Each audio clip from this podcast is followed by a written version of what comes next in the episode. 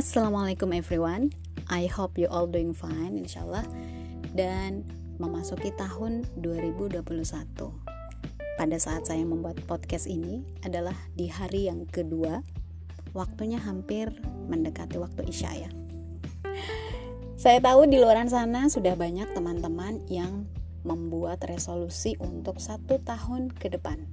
Well, saya berdoa mudah-mudahan Allah Subhanahu wa taala memudahkan jalan untuk terwujudnya impian dan pencapaian yang pengen didapat, baik dalam hal finansial, ketakwaan kita kepada Sang Khalik, dalam relasi dengan sesama, dengan keluarga, ataupun dengan orang terkasihnya. Diaminkan ya, biar saya juga kebagian berkahnya. Amin. Lalu, apa sih makna tahun 2020 yang sudah berlalu bagi kalian? Tahun 2020 tuh sesuatu banget buat saya. Kenapa tidak?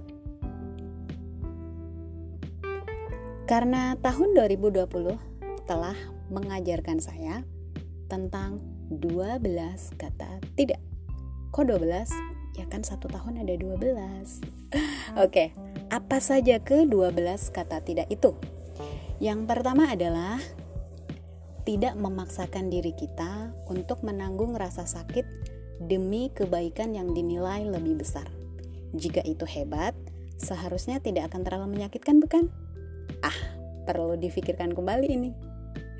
Tidak yang kedua adalah tidak memaksakan diri untuk tunduk pada agenda yang mungkin dipaksakan orang lain kepada kita. Karena ketundukan atau penyerahan kita yang hak hanyalah kepada Allah Subhanahu wa taala. Namun, nilai religi yang kita yakini juga tidak semestinya membuat kita menjadi kaku karena di sana diajarkan tentang kemanusiaan. Kita juga mengenal tentang moral kita juga diajari tentang rahmah dan etik. Tidak yang keempat adalah tidak memaksakan diri untuk mencampur prioritas kita agar sesuai dengan kebutuhan orang lain. Kita tahu apa itu prioritas kita, dan tidak ada yang berhak meminta kita untuk mengubahnya. Tidak yang keempat adalah tidak memaksakan diri untuk tetap pada pekerjaan yang mengeksploitasi keadaan dengan membuat kita terlalu banyak bekerja hanya karena uang yang baik. Baik di sini dalam tanda kutip ya. Jadi teman-teman nanti bisa mencerna sendiri. Kita lanjutkan. Tidak yang kelima adalah tidak memaksakan diri kita ke dalam situasi yang kita tahu bertentangan dengan keyakinan dan moral hanya karena alasan kita memiliki toleransi yang baik. Bagaimanapun, kebajikan moral yang positif bisa dilihat jika toleransi yang ditempatkan dalam domain moral yang berkaitan dengan keadilan, rasa hormat, yang juga menghindari kerugian orang lain. Next, tidak memaksakan diri untuk tidak melihat tanda-tanda kebesaran Allah yang pastinya sudah ditunjukkan kepada kita. Bukankah kita adalah generasi ikro? Generasi yang bisa membaca situasi, bisa mengenali keadaan, dan kemudian mengambil pelajaran. Termasuk di dalamnya adalah tidak menjadikan kegagalan ataupun musibah menjadi satu momentum untuk mempertanyakan tentang keadilan Tuhan, keberadaan Tuhan, dan sebagainya. Tetapi menjadikan semuanya itu adalah sebagai media untuk kita lebih dekat lagi kepada Allah Subhanahu wa taala. Tidak untuk nomor tujuh adalah tidak memaksakan diri kita untuk membuat narasi palsu untuk membenarkan keberadaan kita yang mungkin tidak bisa diduga oleh orang lain. Seperti misalnya, maaf-maaf nih, private room, private chat, atau bahkan secret relationship. Asal tahu saja, secret things doesn't make halal. Nah, buat yang lagi senyum-senyum di sana ya, yang sudah pas 2020 gitu ya nggak apa-apa sudah pas. Yang penting tahun 2021 ini targetnya adalah halal. Halal itu menjadi prioritas kita. Oke ya?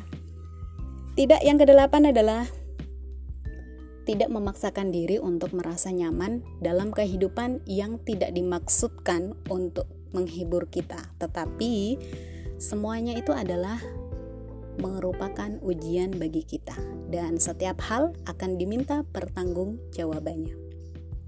Tidak yang ke-10 adalah tidak memaksakan diri untuk berada dalam lingkungan ataupun hubungan yang tidak sehat.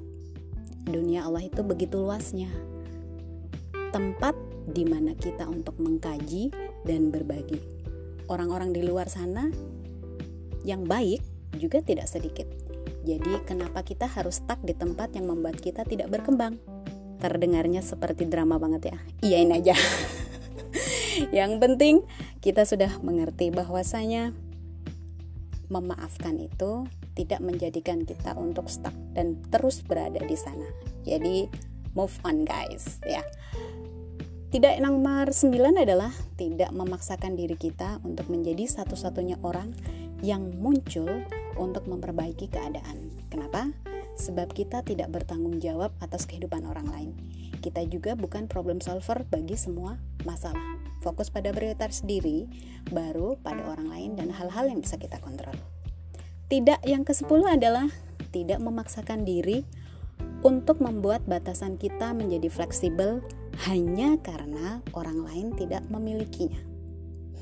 Tidak yang ke-11, ups, tidak yang ke-12 ini ya, adalah tidak memaksakan diri keluar dari emosi yang kita rasakan.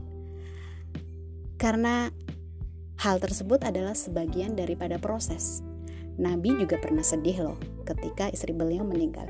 Jadi, sedih, marah, kecewa adalah sisi dari kemanusiaan kita. Dan agama tidak melarang itu. Hanya saja memang kita diajarkan untuk belajar memanage rasa tersebut. Judulnya apa tadi? Tidak memaksakan diri. Ya, tidak lagi memaksakan diri. Ya, tidak lagi memaksakan diri kita. Tidak apa-apa untuk belajar, kemudian melupakan untuk memberi ruang bagi jenis pertumbuhan baru. Tidak apa-apa untuk gagal, karena gagal itu mungkin hanya sebuah kesuksesan yang tertunda. Tidak apa-apa memilih diri, memilih diri sendiri dulu ya, meskipun orang lain tidak. Tidak apa-apa untuk tetap melakukan dan menjadi lebih baik. Yakini bahwa kita telah berada di jalur yang seharusnya yang kita jalani. Well, Happy New Year everyone and sukses buat sesama. Assalamualaikum warahmatullahi wabarakatuh.